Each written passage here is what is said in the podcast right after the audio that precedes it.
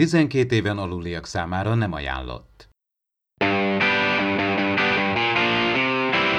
Ez itt az Impulzus Podcast, az űrszekerek Star Trek tematikus epizód kibeszélője. A fedélzeten Csaba, Attila és Dave.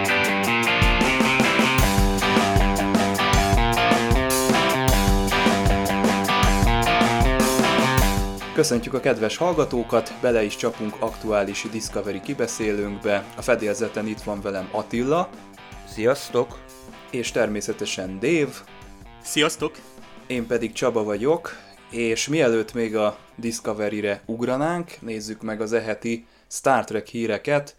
Hát a Voyager dokumentumfilmről már beszéltünk, amit éppen készítenek, illetve itt is volt azért egy kis szünet a korona helyzet miatt, de most azt mondták a készítők, hogy semmi akadálya nincs, hogy folytatódjon a produkció. Hát azt ugye mi is mondtuk, hogy ennek a filmnek egy részét a Star Trek hajón vették fel még év elején, ott készítettek szerintem a színészekkel is egy csomó interjút, mert hogy eléggé nagy Voyager reunión volt, színészeknek a többsége mintha ott lett volna, meg azért gondolom a rajongókat is megszólaltatták.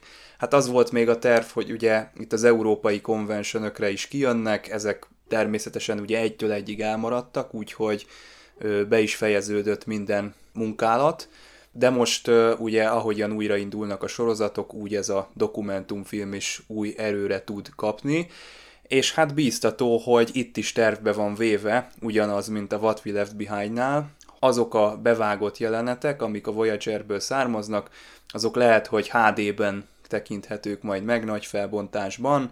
Ehhez azt mondták a készítők, hogy azért szükség lesz a közösségnek az aktív közreműködésére, tehát szerintem lesz erre valami kampány, és a CBS-t is meg kell győzni, hogy a rajongókat ez érdekli, és rendelkezésre bocsássák ugye az alapanyagokat, és ezzel együtt én tegnap azt is olvastam, hogy magának a What We Left Behind-nak is egy kvázi spin-offot terveznek, tehát az eddig be nem mutatott footage lesznek bemutatva, illetve az az írószobában bemutatott ilyen munkafolyamat, ahol ugye ott voltak a DS9 írói, na abból kaphatunk még többet, lehet, hogy folytatni fogják még ezt a virtuális nyolcadik évadot.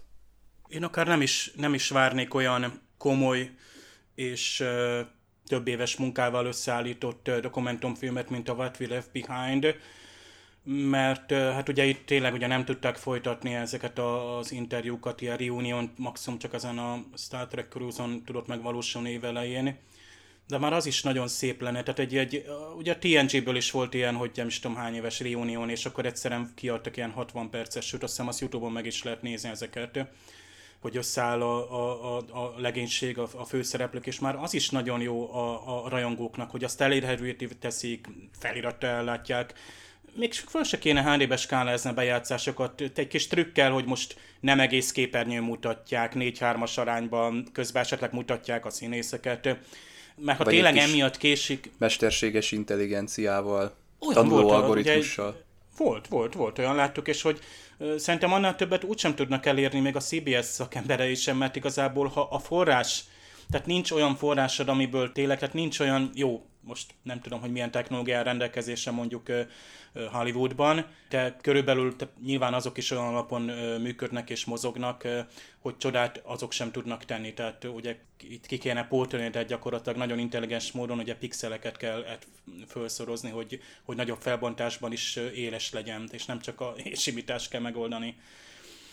Tehát egy kis tupírozással esetleg ki lehet hozni. Egyébként a Netflixen ugye fönt van a Voyager, és ott is ugye SD minőségben látjuk, de legalább ott van. És ha jön, az, ugye ez a közelgő Paramount Plus, Paramount Plus világszerte majd a jövőben elérhető streaming szolgáltás, akkor ugye erre akár érkezhetne egy HD Voyager, meg Deep Space Nine is, megnövekedne azon rajongók száma, akik tényleg könnyedén, legálisan hozzájutnak, de ugyanakkor ott vannak azok a rajongók is, akiknek ugye egy, egy bizonyos számú, tehát a Blu-ray-nek a gyártási költsége szerintem most is kiadná. Hiába mondják itt azt, hogy hát 2009-es, elnézést, a 2000-es évek végén, 2010-es évek elején, ugye a TOS meg a TNG Remastered HD Blu-ray-eknél még sokkal nagyobb volt az a közönség arány, aki tényleg lemezen akarta birtokolni. Szerintem az a közönség most is megvan, mert hát ugyanaz a rajongói kör most is megvan, akik a Voyager rajongói voltak.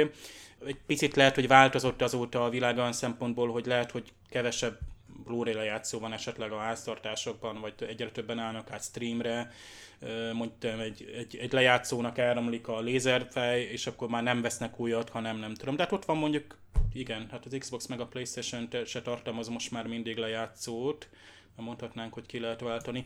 De egyébként Ö... igen, tehát most az új konzolokon is ö, nem tudtak azért megválni a, az optikai egységektől, tehát készültek igenis olyan PlayStation 5-ök és ö, Xboxok, most nem tudom az új Xboxnak a nevét elnézést, és ez a Blu-ray-ezés, ez nem nem egy kihaló dolog, tehát az tény, hogy piacot erre nem lehet alapozni, viszont akkora stabil réteget jelent, hogy ö, stabil bevételforrás, tehát nem lehet eltekinteni a, a Blu-ray-ezőktől, de szerintem nem, a, nem elsősorban ők ennek a, tehát nem őket kell meggyőzni, vagy nem, nem rajtuk fog múlni, hogy ezeket a Star Trek sorozatokat megnézik-e vagy nem.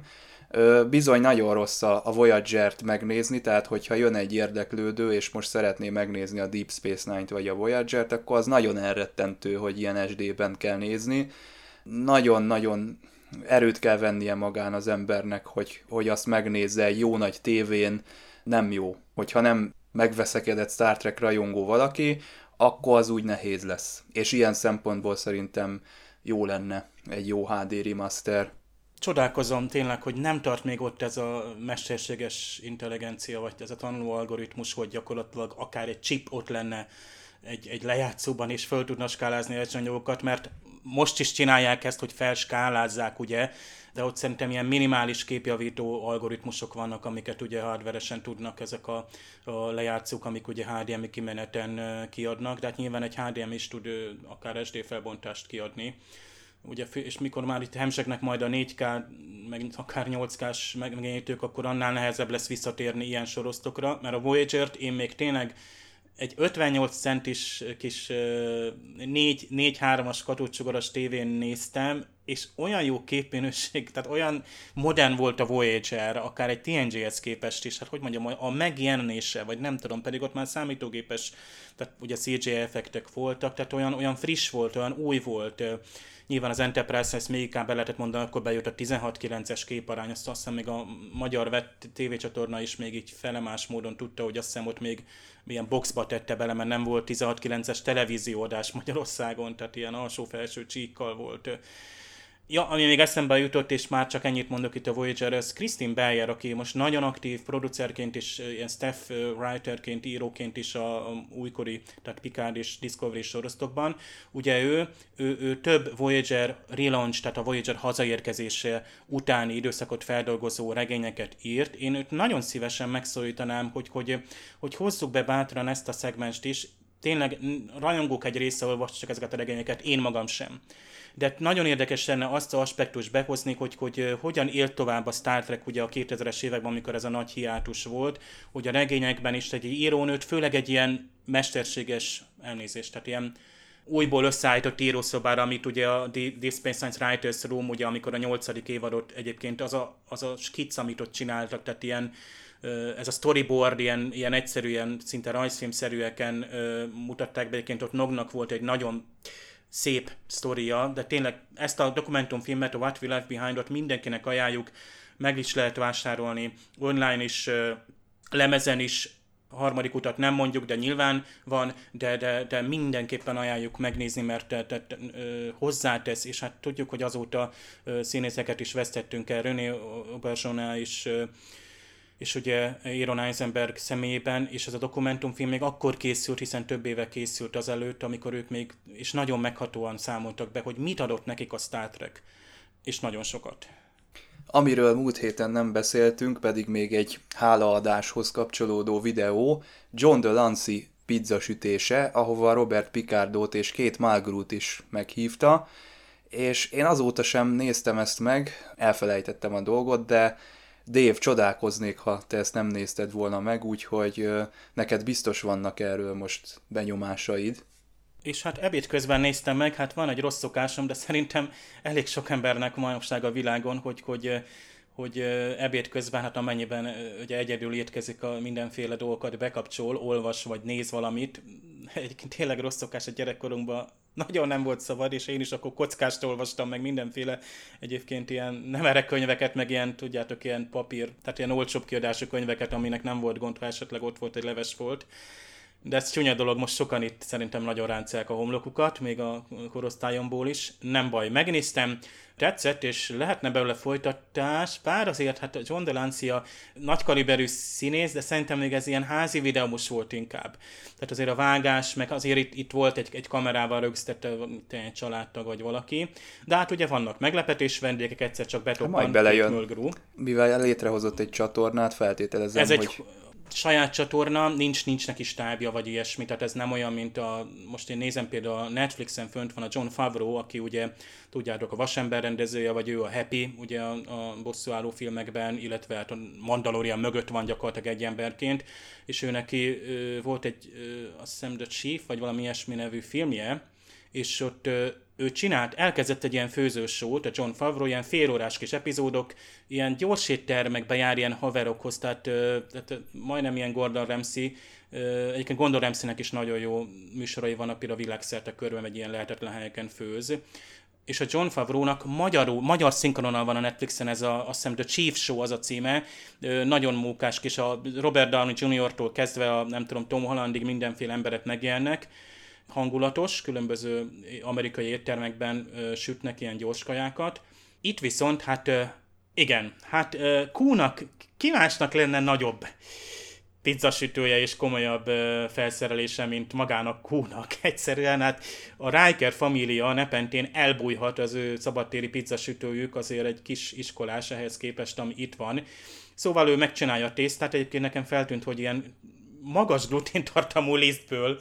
Hát nyilván Amerika ott nem igazán van olyan, hogy gluténmentes táplálkozás, de egyébként pizzaliszt volt, ha jól láttam ráírva, ilyen 25 kilós kutyakajás izét zacskóból vagy zsákból szépen előkészíti, és ami tökre tetszett, hogy megcsinálja a tésztát, jönnek a vendégek, Robert Picardo két mögrú maszkban, nyilván fölismerted őket, ö, aztán persze maszk nélkül, egy kis borozgatás, és szépen a pizza tésztára ők ráteszik nagyon gazdag, nagyon sokféle rátennivalót és ott szépen hangulatosan este ott a sötétben elkezdik sütni, kóstolni, beszélgetnek, nyilván van egy hangulatos beszélgetés. No, én azt néztem volna meg, hogy ott leülnek, és nem is érdekelt volna, hogy milyen minőségben, hogy ott egy ilyen kis tudjátok, amikor három Star Trek színész azért összejön, ott van mit beszélni. Tehát ahogy ugye ismerjük ezeket a különböző konvencionok, amikor a színészek a színpadon vannak, ott tényleg elszabadul a beszélgetés. Jó hangulatú, nézzetek meg, 9 perces simán belefér, és ezt meg lehet nézni ebéd közben is, nincsenek benne mm, szörnyek. Figyelem! A műsorban spoilerek bukkanhatnak fel.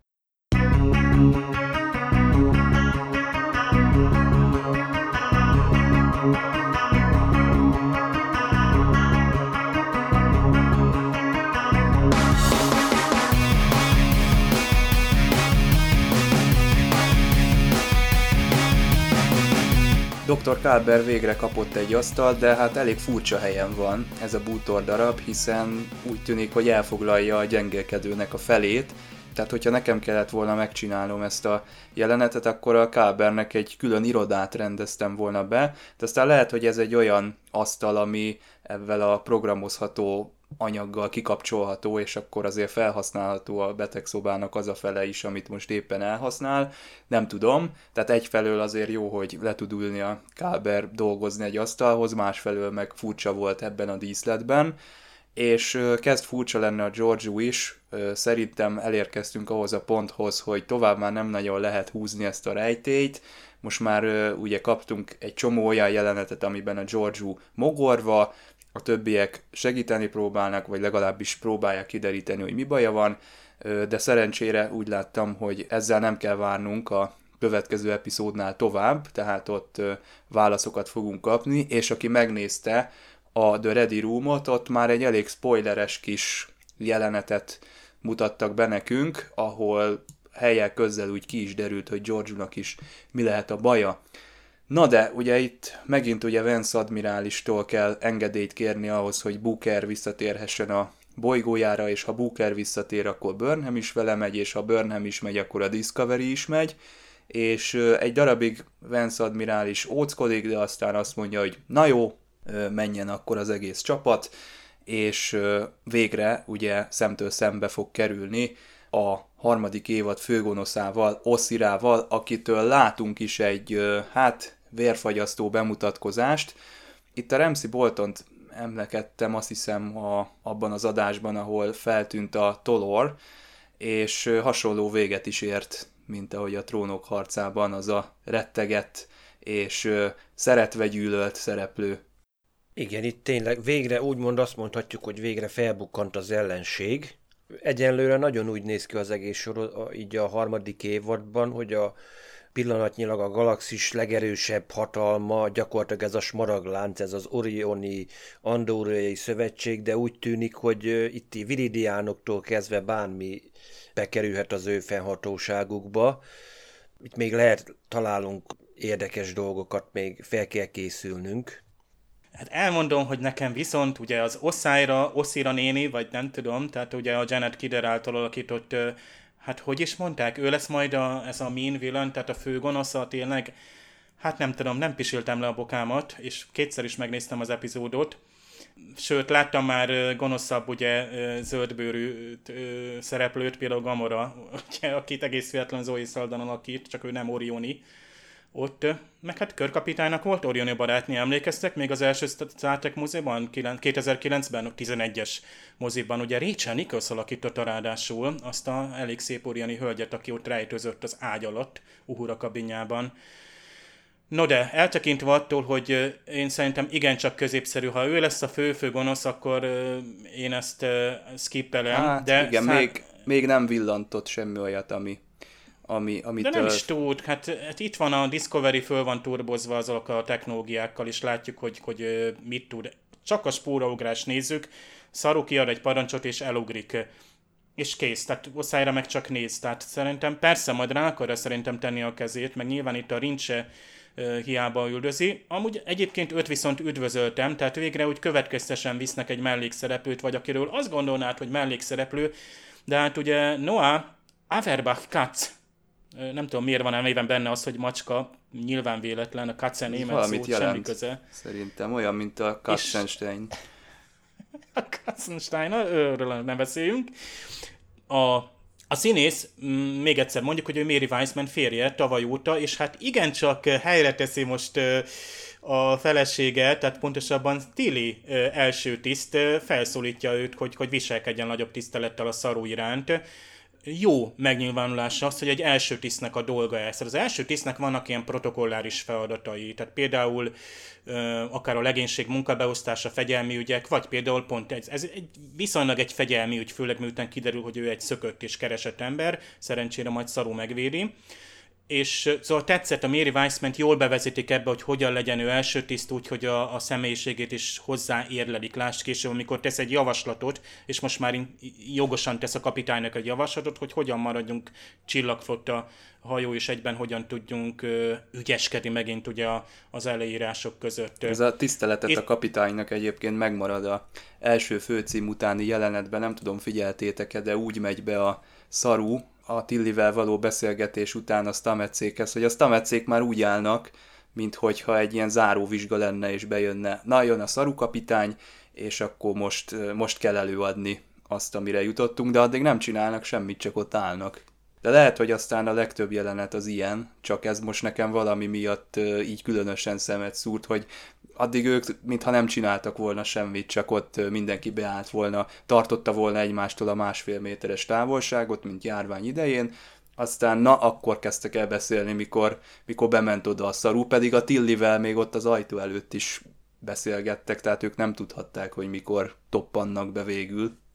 Tehát az ajtók is tudják, hogy a személy mikor emlékeztek, hogy a, a két ember beszél a turbolift ajtó előtt, és az ö, amúgy kinyílna már, lásd plázáknak a bejárati ajtaja, de nem nyílik ki csak akkor, amikor ténylegesen be, beszállni szándékoznak, és ö, még egy apróság, hogy a Booker ö, az nagyon szép, amikor a hídra megy, és totál ilyen tisztelet teljesen kapitánynak szólítja szarút, végül is Szari biztosítja a fuvart, Mm, tök jó, bár ez a fuvar elég hamar összejött, tehát a, úgy látszik a, a, a Burnhamnek van egy jó lapja a Vance-nél, mert mindig belemegy, de Burnham itt szerencsére korrektül Szaruval megbeszéli, a vance megbeszéli, a Vance mondja a Szarunak, hogy nem avatkozhatnak be, úgyis befognak, úgyis befogunk. Megjavult a Burnham egyébként csettintésre Igen. a múltkori epizód után, ugye a Szaru is már kicsit előre ugrok, ugye azt mondja, hogy menjetek le, és a legkisebb probléma jelentkezésénél gyertek föl, és akkor azt mondja, hogy igenis uram, és akkor a szaru nem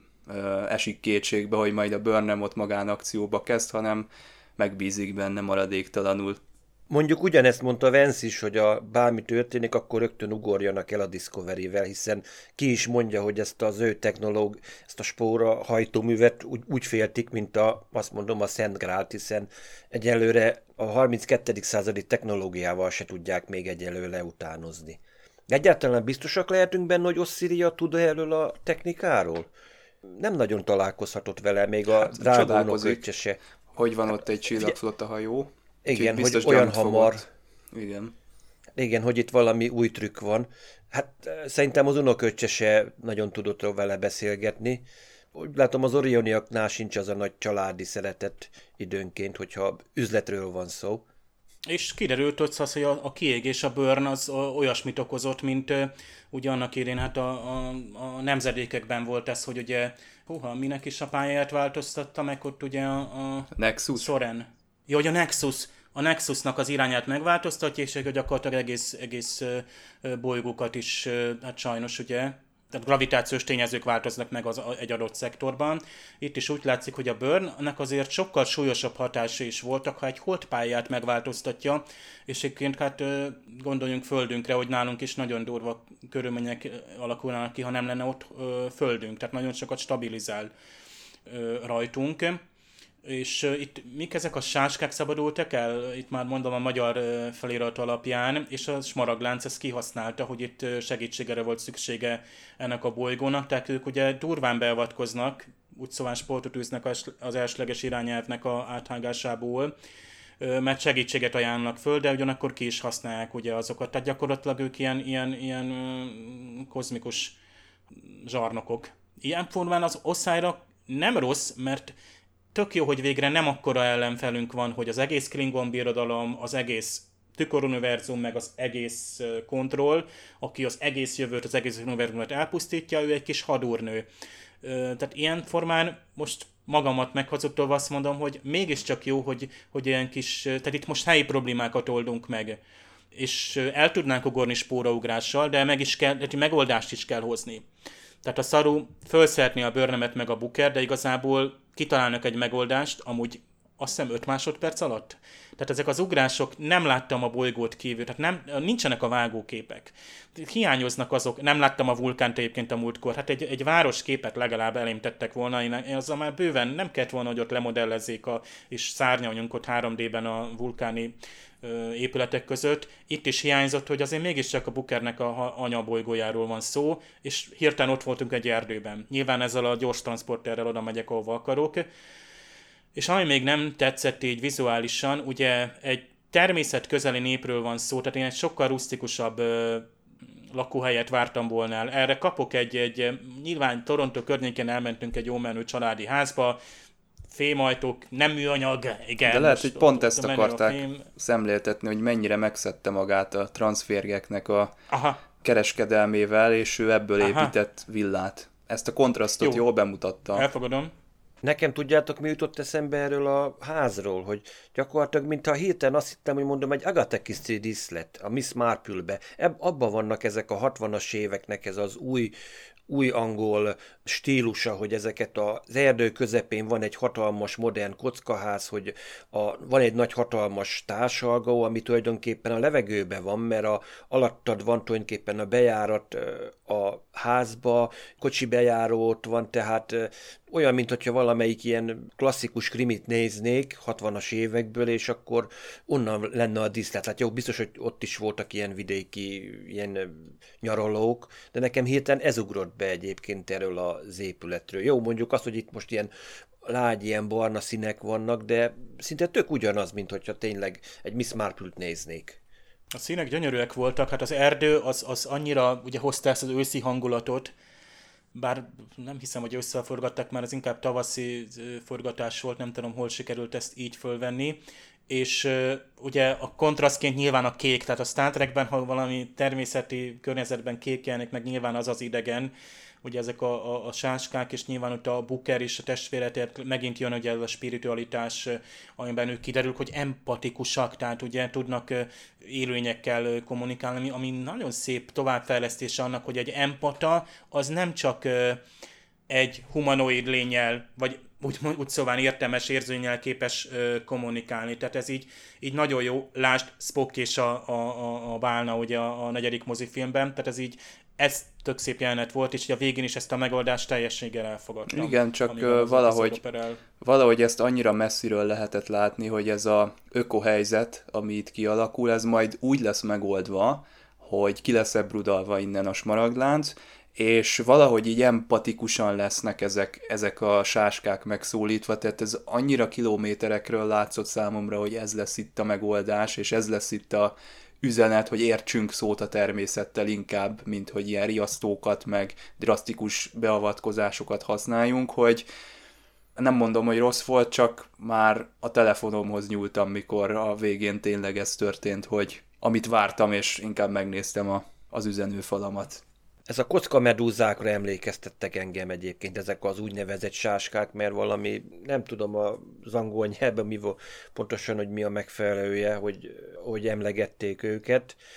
Jó, ötletesnek ötletes, hogy vannak ilyen élőlények, de tényleg egy megoldás lehetett volna egy kicsit, azt mondom, egy kicsit rafináltabb is. Sokkal érdekesebb volt szerintem még a bolygó előtt, amikor nézték azt, ametszék azt a csillagködöt, ahonnan jön az a furcsa jel, a zene, csinálják azt a spektrumanalízist. Na, az nekem felcsigázta az érdeklődésemet. Ez jó, hogy így az évad közepén vagy a vége felé közeledve van még olyan topik, ami, ami számomra még érdekes. Sajnos azonban ugye nem, nem e felé ment most ez az epizód, ez teljesen abba is maradt, és úgy látjuk, hogy mintha a következőben is a George-ról lenne szó, úgyhogy lehet, hogy ez egy kicsit még jegelve lesz. Apránként adagolja ezt a szállat is, és ezért szerintem most nagyon jól működik a Discovery, mert a harmadik évadban igaz, ott van tényleg ez a világ megváltó szál is, és hogy valami nagyot ö, ö, szeretnénk elérni majd, egy, egy óriási probléma forrását keressük, meg talán ö, egy megoldást is rá, bár ez nem biztos, hogy ö, meg fog történni, de a, az egyes epizódokban felmerült ö, helyi problémák éppenséggel az adott heti kaland is megoldódik, és úgy érzem, ennél többet nem is lehetett volna, tehát láss például ennek a helyi ökoproblémának a megoldását, ami tényleg arról szólt, hogy ilyen peszticiddel, vagy nem is, tehát valami írtószert adott nekik az osszájára, tehát nyilván egy durva beavatkozással, de pont emiatt ugye nem érte el azt a célt, tehát így, így egy természetes megoldás kellett. Ez, ott van az üzenet, meg persze elég direkten, de ott is kell, hogy ö, ö, legyen, meg a Booker az mivel spirituális lény is, és szeretnénk látni ebből a oldalából is ö, valamit, bár ismerik ezt már is, lerágott csont, hogy nyilván van egy családtag, régen láttuk, konfliktus van, és azt megoldjuk hirtelen, de nincs erre több idő, tehát nem biztos, hogy ők visszatérünk, de lehet, hogy viszont látjuk, nem tudjuk.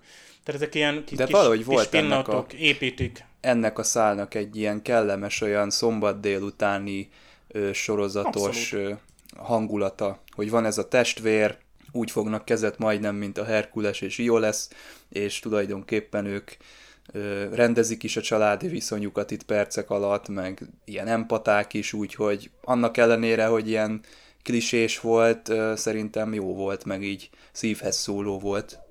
Igen, mert tulajdonképpen egy ilyesmi kell, hogy úgymond buknak a hátterét felépítsük, hogy egyrészt, hogy kicsit lágyítsuk a karaktert, hogy jó, hát azt tudjuk, hogy na futárként szaladgál a galaxisból, hogy ő mégse olyan rossz, meg azért családjában is mindig van valami, és hogy na, legyen egy ilyen nagy kibékülés, tehát kell egy ilyen nagy ív valami egy főszereplőnek, hogy igen, hogy valamiért kedveljük meg, hogy igen, igen, azért ön mégse olyan rossz ember, mint ami ennek elsőre tűnt az első epizódokban, hogy hogy ilyen szerencsevadász, meg nem tudom, hogy ez a klasszikus rossz fiú figura, már mint a szerethető rossz fiú csibész figura, hogy gondolom itt ez, ez volt egyrészt a készítők célja is, hogy igen, most mutassuk be azt a részét is, ahon úgymond azt mondom, hogy szerethető a rokon szenvesénye. És ilyenkor sokszor szokás visszamenni a figurának a hátteréhez, a, a gyökereihez, hiszen még Bőr nem is mondja, hát nem is tudott a, a testvérről, egyetlen családtagként ugye Grudge-ot ismerte csak meg. Azért ennyi kell, ennyi utalás, hogy, hogy a, tényleg hogy a, hogy a, a karaktert azt a szimpatikusabbnak találjuk, megértsük e, ugye Burnhamnek is a motivációt, bár ugye az egy év alatt tényleg erről nem beszélt, meg nem jutottak haza, azért meg kell értenünk, hogy hogy működik ez a világ, hogy ez nem olyan könnyű, hogy most itt a Discovery-vel persze ugrálunk, de ugyanakkor itt a, a, alapból nincs meg ez a lehetőség, tehát nem olyan nyílt, tág és nagy a világ, mint régen volt. Tehát ez, ez, ezt, ezt talán jobban elmi kéne tenni a, a sorozatnak, hiszen most a Discovery szemszögéből könnyedén ö, mászkálunk az univerzumban, és teszünk helyre ö, dolgokat. Ez egy posztapokaliptikus univerzum tulajdonképpen, én így tudnám jellemezni. Túl vagyunk egy nagy katasztrófán, és a túlélőknek kevesebb energiaforrása tudnak gazdálkodni.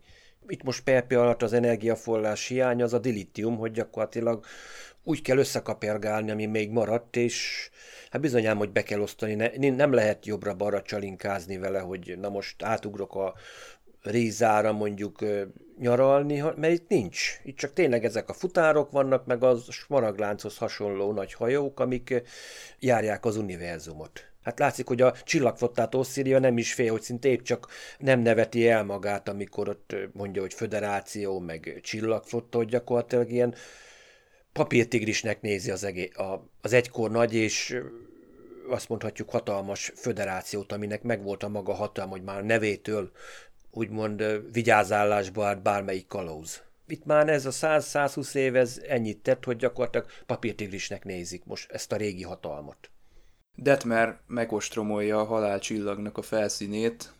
Hát ilyen tudással lehet, hogy buckapatkányokat is szét tudna lőni, akár ezzel az űrhajóval, nem? Nem volt nektek ilyen érzésetek? Egy kicsit ilyen Star Wars-os feeling Bajós jutott eszembe nekem rögtön egyébként. Ott, ott lehetett látni, amikor így kicserezgetik a... Mondjuk ezt nem értettem, Viridian hajó, és akkor egy sehol egy fézes sor. Hát amennyire így emlékszem, hogy a TNG-be láthattuk párszor ilyen Viridian hajókat, ott azért ott is, én úgy emlékszem, ilyen fézert használtak, nem ilyen disruptorokat. De nekem így ez a bajós árnyak jutott eszembe az a végén, amikor a kereskedelmi szövetségnek a hajóját megostromolják. Tehát azt mondom, szinte teljesen ugyanaz. Jó, hozzáteszem, hogy tényleg itt Detmer itt tényleg mindent kikapcsolt, és akkor kézi vezérléssel hajrá. Grudge meg addig el volt Rinnek az ölébe.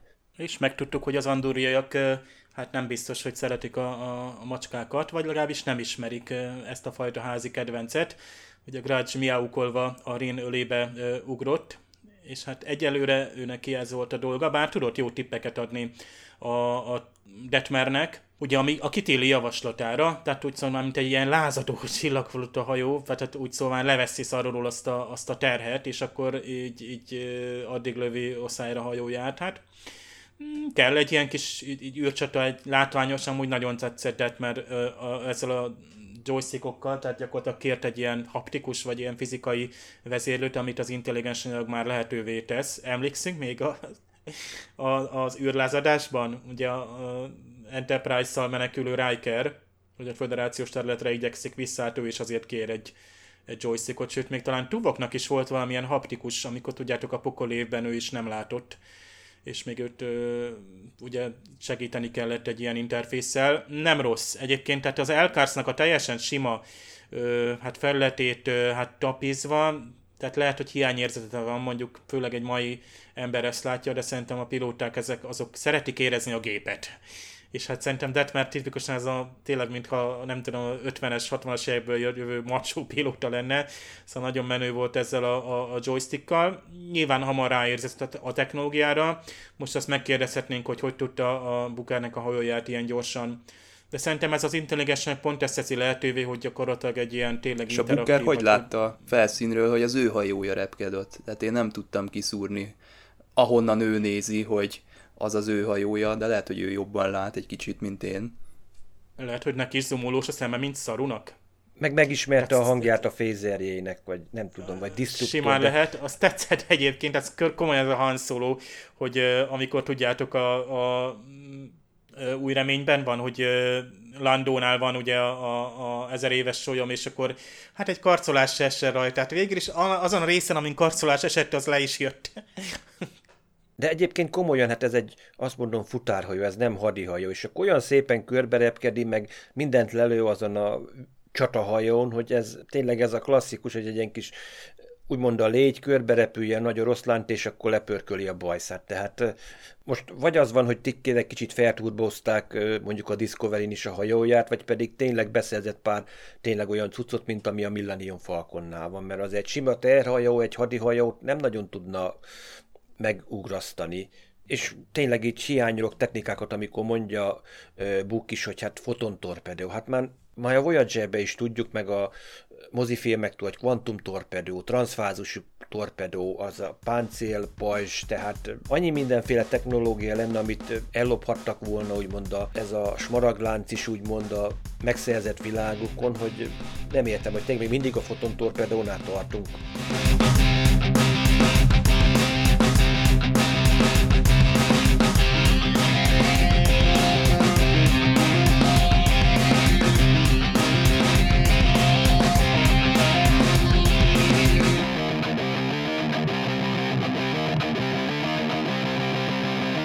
Elmesélte a Blue Del Barrio, hogy hát szörnyű volt az a hang, amit neki sikerült a csellóból elővarázsolnia, pedig volt ott egy oktató is, és hát egy különösen vidám jelenetet eredményezett az, amikor bejött a Sonjaka Martin Green, és a jelenete szerint ugye azt mondta, hogy ez gyönyörű, és hát azt ott többször fel kellett venni, mert valójában ugye nem volt az.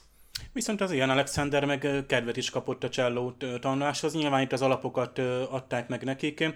Ott nem minden színész egyúttal mondjuk Broadway sztár és énekes, mint például az Anthony Rapp, aki azt hiszem percenként darra fakadt, mert Jonathan Frakes mindig dúdolgat, vagy énekelget felvétel közben, és a, a rap, akiről tudjuk, hogy ugye musicalekben is szerepel, tehát ugye ebbe beszállt, és borzasztó jó hangulat volt ezen a forgatáson. Hát azt hiszem Frakes rendezte ezt epizódot. Az viszont meglepett, hogy tud zongorázni. Erről a muzikáról tudtam, de hogy ott nekiállott zongorával, úgy meglepődtem. És hogy van egy ilyen zongora? Hogy van egy zongora? Ja. Lehet, hogy holografikus Gyorsan már ez is. tehát egyet, simán, egy hát- Steinberget, vagy valamelyiket. Hát Emlékeztek a Pikár is, az 26. a hadnagynő. Ö, Emlékeztek a tűzvihar, vagy melyik epizód volt az, amikor ugye Pikár szerelmes lesz egy csillagtérképésznőbe, és... ö, Nella ott, Darent ö, mondod? Azt hiszem ő az. Talán igen, és akkor ott titokban találkozgatnak, és ott... zenélnek?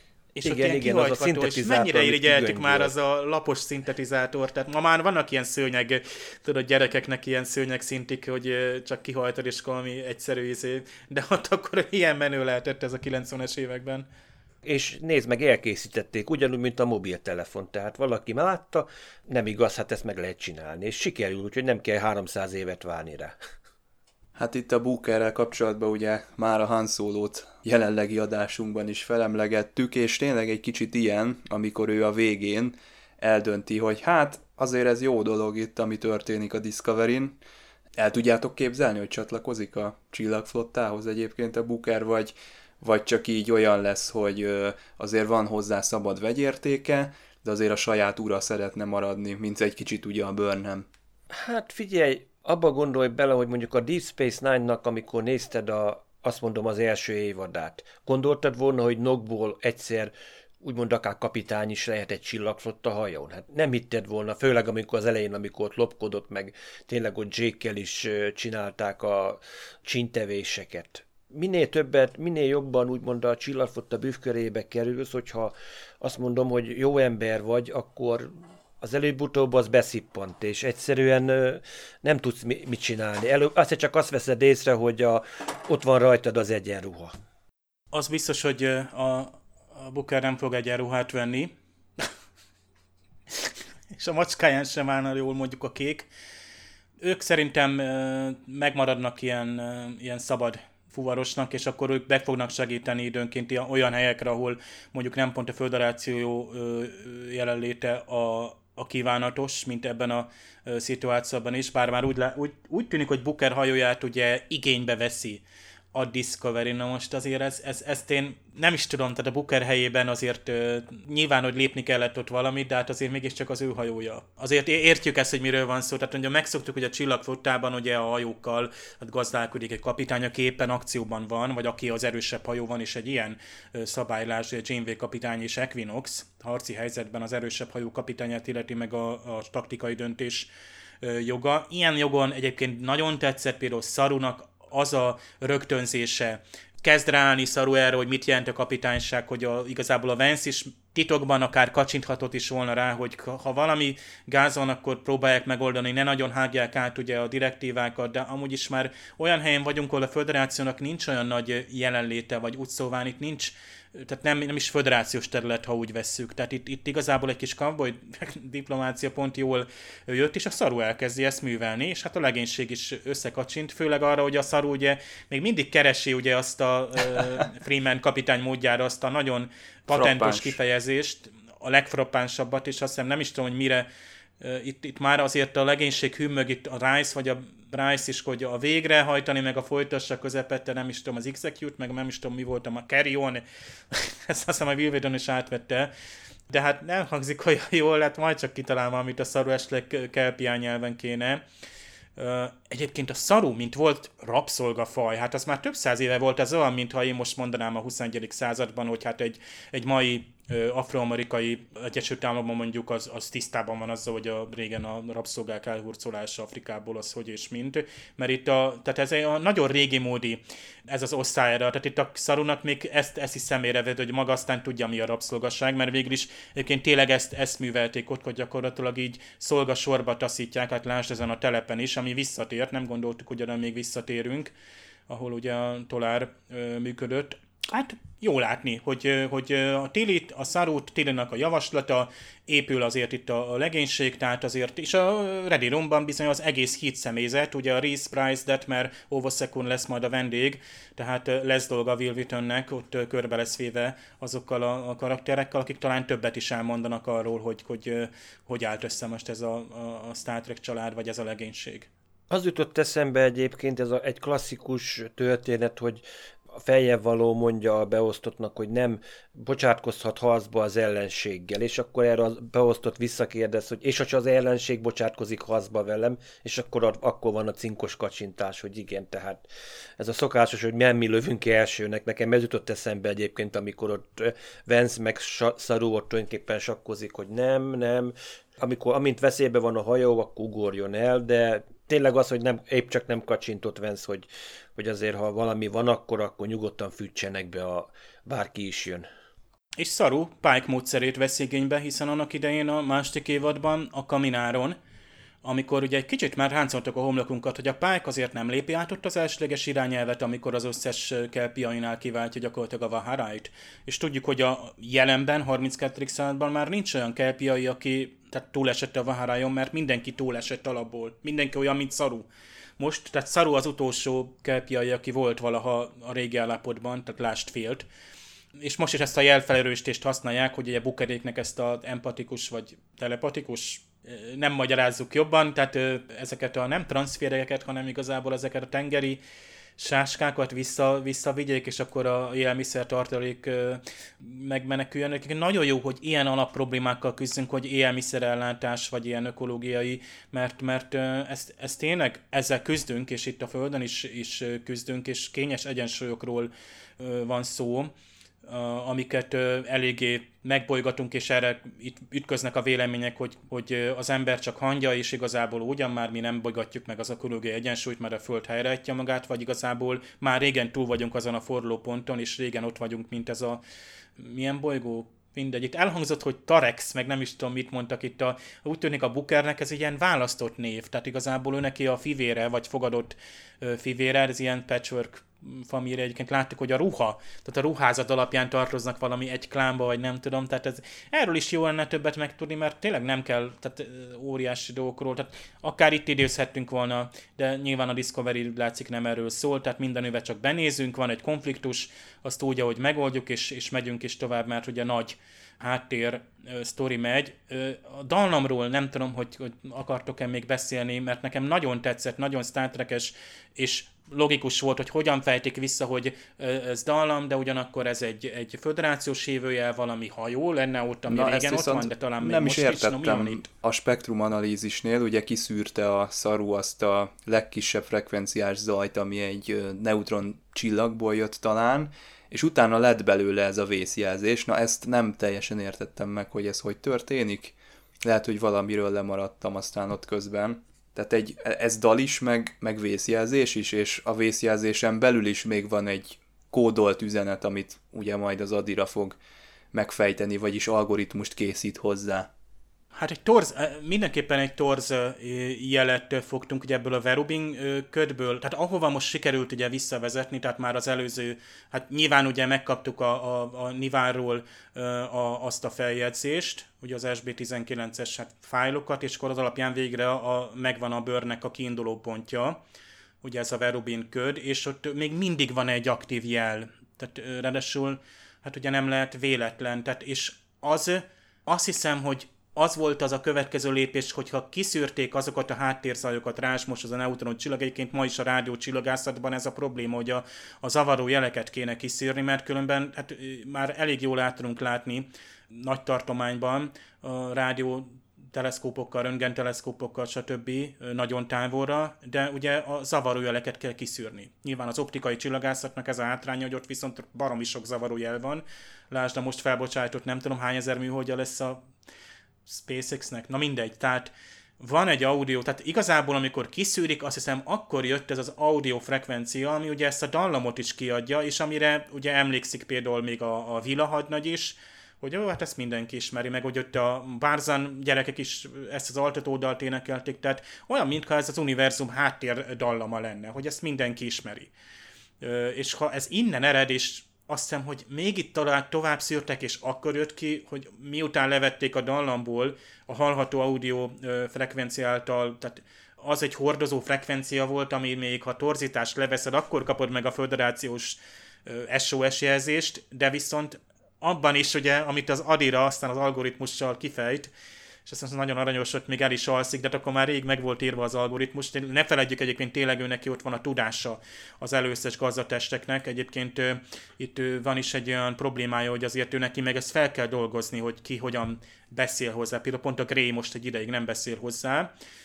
Ezt nem tudjuk még miért, de ennek lesz majd később jelentősége nem tudunk, tehát fokozatosan haladunk odáig, hogy valami van ott, vagy valaki még van ott, lehet, hogy ott ragadt egy hajó esetleg a Burn után, vagy, vagy beragadt át 120 éve ott van. Tehát nekem a Deep Space Nine-nak a, a Sound of Her Voice című része jut eszembe, egyik legjobb ilyen, hát nem időutazós, de ilyen temporális rész, hogy a Defiant ö, fog egy jelet, és akkor ö, egy, egy parancsnok nő, vagy hadnagynő, tehát ott ragadt lezuhant, és igazából beszélgetnek vele, és szóval tartják, és nagyon-nagyon-nagyon sokáig nem derül ki, hogy igazából különböző ülésikben beszélgetnek, lásd mondjuk van egy nagyon jó film, Sandra Bullockkal, meg Keanu reeves ami egy ilyen postádáról szól, ami két, azt hiszem egy éves eltódással beszél a két főszereplő, és egy románc alakul ki köztük, és ők se tudják egymásról igazából, tehát nagyon nehezen, tehát nagyon ügyesen titkolja, hogy a Deep epizód is, hogy, hogy időben el vagyunk tolódva.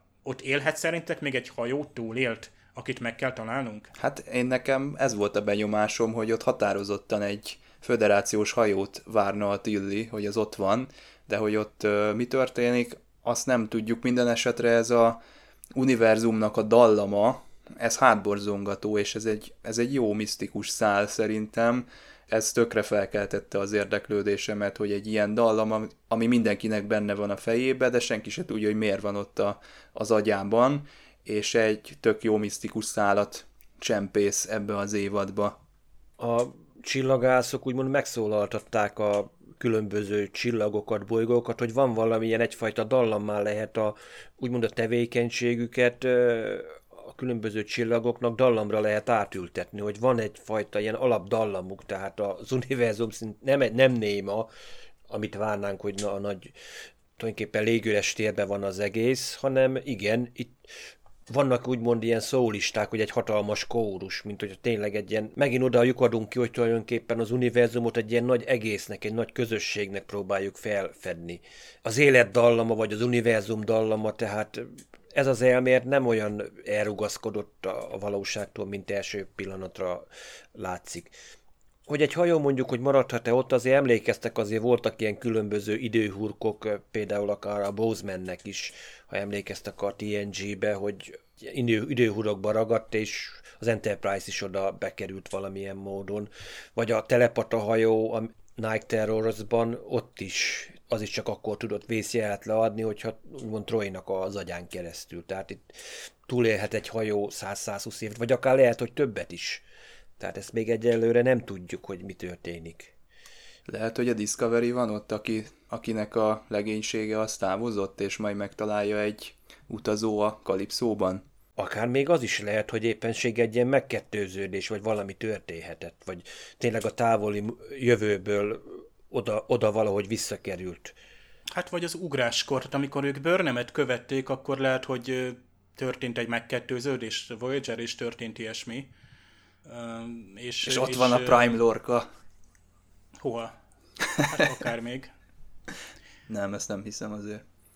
De érdekes lenne. Az érdekes lenne, vagy lehet, hogy a százasugrásnál ott mondjuk lenne egy megkettőződés. Most gondolod, de azért ott egy jó pászót ugrottak, tehát egy valamilyen szubtéri anomáliát, vagy egy ilyen a spóra, a micéliumban egy zavart azért okozhatott volna, hogy arról se beszéltünk sose, hogy egyszer többször egy ugrás, hát az egy olyan sok hullámot indíthatna el, ami azt mondom, hogy akár ilyen el tudta volna pusztítani akár magát a micéliumot is. Azért gondolj bele, hogy többször itt ugrasz, ugrasz, ez ilyen energiaimpulzusok, és egymás után, és azok valahol mint egy hullám gyűrűk, szétterjednek a hálózatba, vagy, és valamilyen, valahon okozhat valamilyen zavart.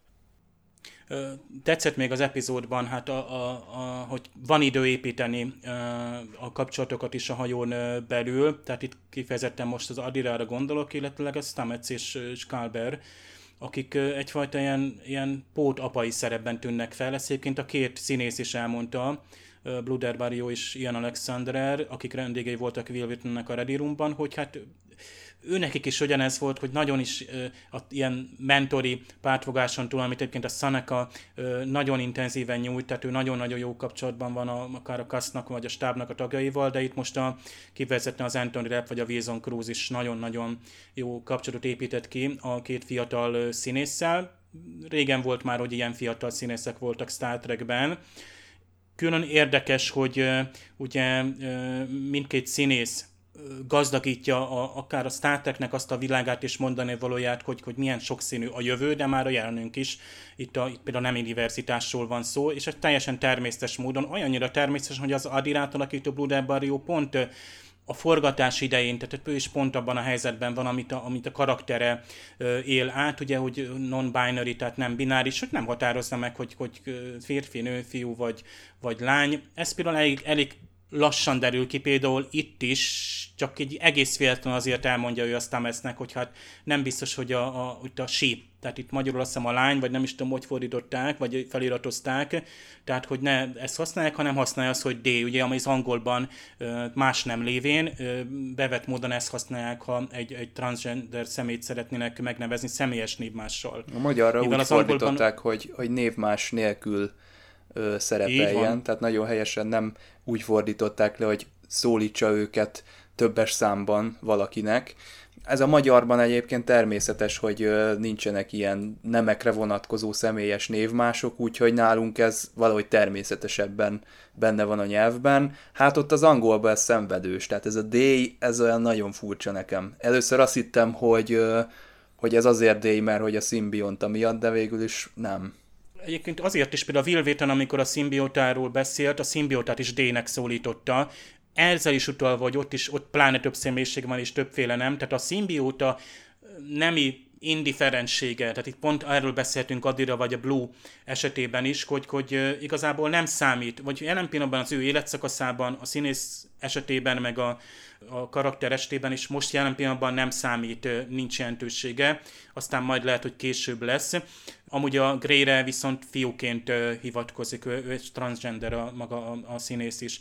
Visszatérve a névmásra, a magyarban nem kell használni névmást, mert ugye az állítmány lehet ö, névszói állítmány is, vagy névszóigei állítmány, míg a németben, angolban mindig kötelező igét is használod az áll, elnézés, mindig kötelező a, a személyes névmás, vagy, vagy nyilván az alany. Tehát a magyarban lehet alany nélküli is egy mondat. Elég annyi, hogy gyors. Tehát nem a lány gyors, vagy ő gyors. Egyébként a magyarban aztán később ügyesen kikörülik, mert a, mi nyelvünk egész véletlenül rendelkezik egy olyan személyes névmással, pontosabban az egyes szám harmadik személy személyes névmásunk nem mondja meg a nemet. Ezt egyébként nem tudom, hogy hány angol-német ember tudja, hogy van egy olyan nyelv, amiben nincs a személyes névmásnak neme, és gondoljatok bele, ez pont a, amikor az Érkezés című filmet beszéltek ki a Parallaxisban, akkor nagyon érdekes volt, hogy a, aztán Vince Miklós említette azt, hogy a nyelv abban a filmben egyébként ilyen temporális vonatkozás volt a nyelvnek, nem menjünk bele. Itt visz, ő azt mondta, hogy az, azt hiszem az orosz nyelvben talán külön szó van a világos kékre. Tehát nem azt mondja, hogy világos kék, hogy a kékhez viszonyít, hanem egy önálló szó van, ezzel gazdagítja azt a nyelvet. Itt a magyarban is egy egész különleges hozzáállás, hogyha valakiről azt mondom, hogy ő, akkor nem mondtam meg azt, hogy fiú vagy lány, férfi vagy nő. Egyébként a szokásos filmfordítás, filmfordítóknál pont ez a gond, amikor ö, ö, az angol nyelv csak annyit mond, hogy si, és akkor a magyarban elég nehéz lefordítani, és mindig ilyen hülyén jön ki, hogy jön a nő, vagy ott a nő, ott a férfi, tehát ott a fickó, meg mindenféle. Ne használjunk nemre utaló szavakat, és ennyi, ezt mondja meg, és később is egyébként, később aztán őnek szólítják, amikor ugye arról van szó, hogy, hogy azt hiszem a, beszélnek a, tehát a Stamets és a jó, és természetesen Stamets teljesen természetesen ö, fogja is, veszi ezt, ö, tehát itt, itt, itt, tényleg ez az abszolút ősbizalom van ö, közöttük, tehát amikor a Hugh Calberrel beszélget az, az Adiráról, annyit mondanak ugye róla, hogy, hogy ö, ő tényleg nem semmi. Tehát a magyarban ezt tudja mondani, mert ezzel nem mond nemet, és tökre gazdagabb, mint az angol. Na most a német, a németnek meg az a gondja, hogy ott, ott is van R, Z, S. Hím nem, nő nem, semleges nem az őre. Az ezt azt nem használják már az inkább élettelen dolgok megnevezésére, vagy bizonyos esetekben bizonyos élőlényekre vagy használható. De Tehát ha ez csak akkor a az olyan, mint nem. az it az angolban, gondolom. De az angol se használja az itet. Tehát az adirára nem fogják azt mondani, hogy it. Igen. Hogy a német sem mondta azt, hogy ez. És mit mondott a német? Menjünk bele a német nyelvbe. Többes szám harmadik személyű személyes névmás ők, az a németben zi. Ugyanúgy zi, mint az egyes szám harmadik személyű nőnemű. Ez egy ős probléma a németben, hogy azonos alakú a szó, és ha többes számban van ragozva az ige, akkor azt jelenti, hogy ők, tehát ha zi komt, ő jön, zi komen, ők jönnek. Tehát az ige ragozása mutatja meg, egyébként az angolban is meg tudja pont az ige mutatni, de legalább az angolban van she és d. Na most mit csinálta a német fordító meg a szinkron? Hát elkezdte használni azt, hogy they. Átvette az angolban, nem tudott mit csinálni a fordító. És itt van az, hogy a magyar szinkron meg a fordítás még az angolnál is közelebb van ahhoz, amit a valóság le akar írni, hogy nem mondom meg a nemet. Na, nagyon sokáig mondtam, de és ezt szerettem volna, mert szerintem ö, zseniális, azzal is, hogy kikerült, hogy nem mondott névmás, meg amikor névmás mondott, jól logozott a fordító. Egyébként szerintem utána is nézett, tehát lehet látni, hogy azért gondol, hogy gondosan végezte a munkáját. Volt még egy dolog, ami a németbe belekerült, de talán a magyarban nem az, hogy büszke a neveztesznek jó mondja ezt a Stametsnek, hogy jól áll neked ez a, hogy büszkeséget érez. És a németben, talán az angolban is ott van, hogy ez Vaterstolz, tehát atyai büszkeség, vagy ilyen atyai érzései vannak a Stametsnek, amit egyébként a színész is mondott a Blue, hogy gyakorlatilag ők deadnek szólították, vagy tehát olyan viszony volt ugye a, a, a színészekkel, a neveztesen a Calbernek, Calberrel és a Stametszel, és nagyon durva, hogy a George is valami ilyesmit mond, hogy, hogy megölné a Stamets gyerekét, ha lenne neki, Stamets meg azt mondja, ha lenne időm, lenne gyerekem, ez tipikusan annyira ilyen holodok is féle kicsit ilyen, ilyen szarkasztikus visszavágás volt, nyilván George-ra nem lehet másképp reagálni, Ö, izgalmas lesz, ami egyébként vele a következő részben lesz.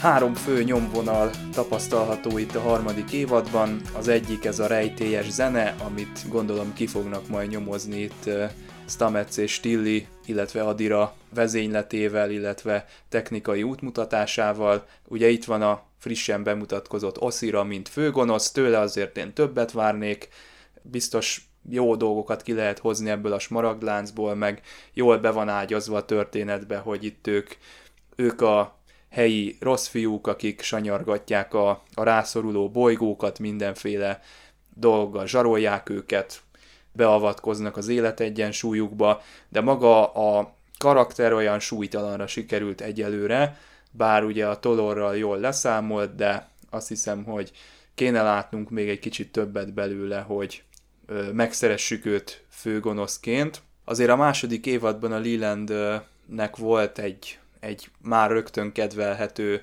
karaktere, vagy nem is tudom, egy kisugárzása, de még szerintem a Janet Kiddernek van ideje, hogy ez itt is kialakuljon.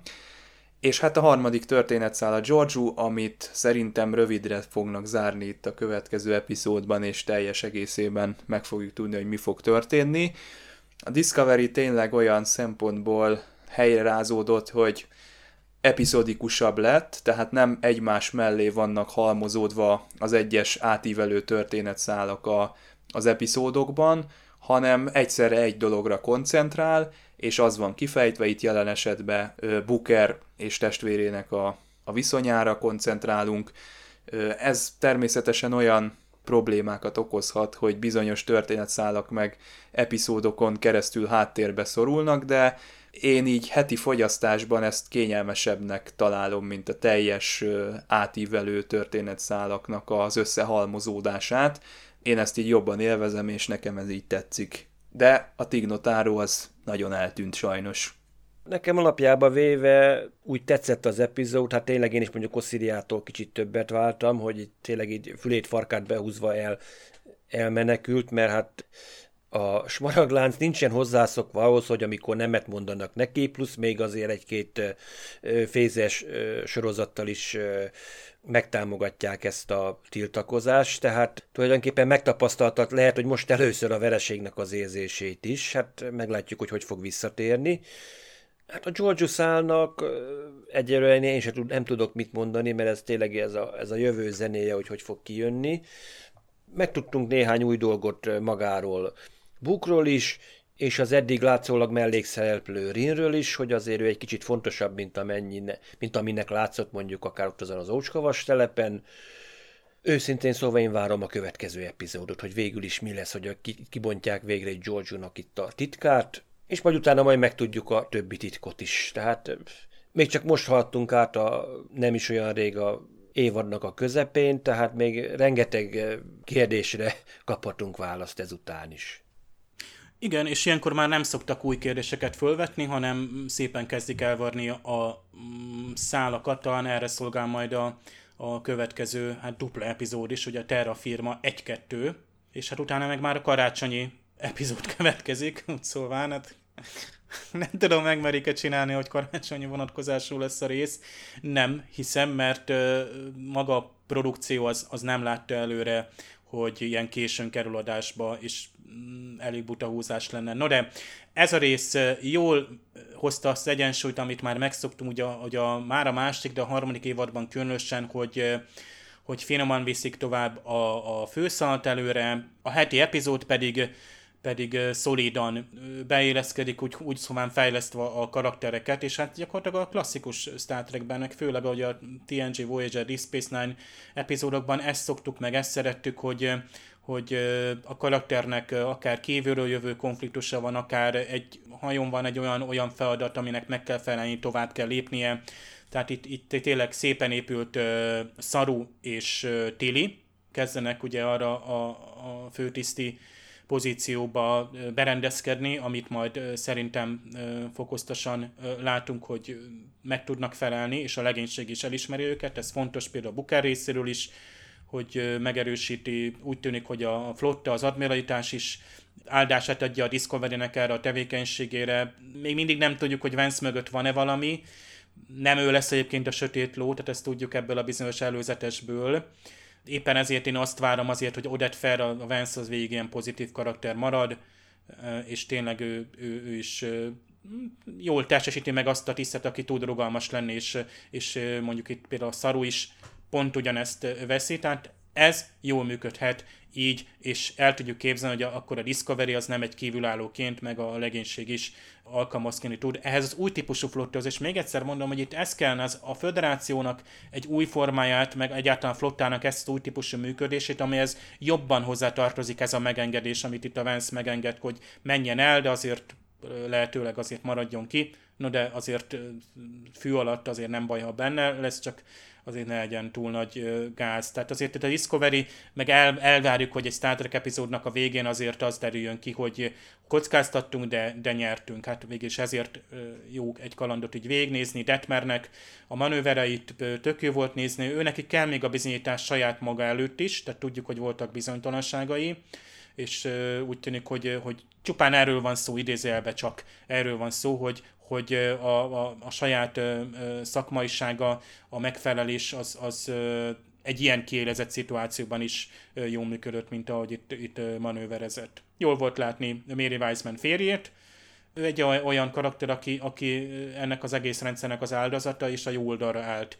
És jó oldalra állt a Buk is, tehát tetszett az, hogy ő is, és természetesen Szaru is kiáll ő mellette, és így, így pozitívan viszik tovább tényleg azt a régi fajta csillagfotta hozzáállást, hogy, hogy nem leszünk közönösek azonban a helyzetekben, amikor segíteni kell, mert mondhatná a csillagfotta, vagy egy tiszt, vagy a Booker is, hogy ő, ő közömbös, tehát tudjuk, hogy már a, a, a Scavengersben ő megmentette a rint. Sun. Csak nagyon röviden a színész kapott egy kreditet az IMDb-n, tehát a, a, a George-nak a hát valakie, de ezt majd a következő pontban jobban ki lesz fejtve. Ő egyébként egy regényben bukkant fel, ezért elég titokzatos, hogy, hogy aki egy regényben szerepelt egy karakter, nevezetesen a George kapcsolódó regényben, hogy kerül bele ide a, a kánoni. De hát mégis a regényeket nagyjából kánnak vehetjük, legalábbis a Discovery-nél így tartják az Alex Kurtzman is, hogy gyakorlatilag azért írják a regényeket, hogy bővítsék a karaktereket, és most jól kibővítik, legalábbis a következő részben a, gyakorlatilag hát az egész kilétét, vagy miben létét a, a Giorgio-nak, és ezért nagyon, nagyon város a következő dupla rész. Hát nem is tudtam, hogy ez dupla epizód lesz, de így még izgalmasabb. Jövő héten akkor belecsapunk mi is, és a dupla epizódnak az első felvonását jól kibeszéljük. Tartsatok akkor is velünk. Sziasztok! Sziasztok! Sziasztok!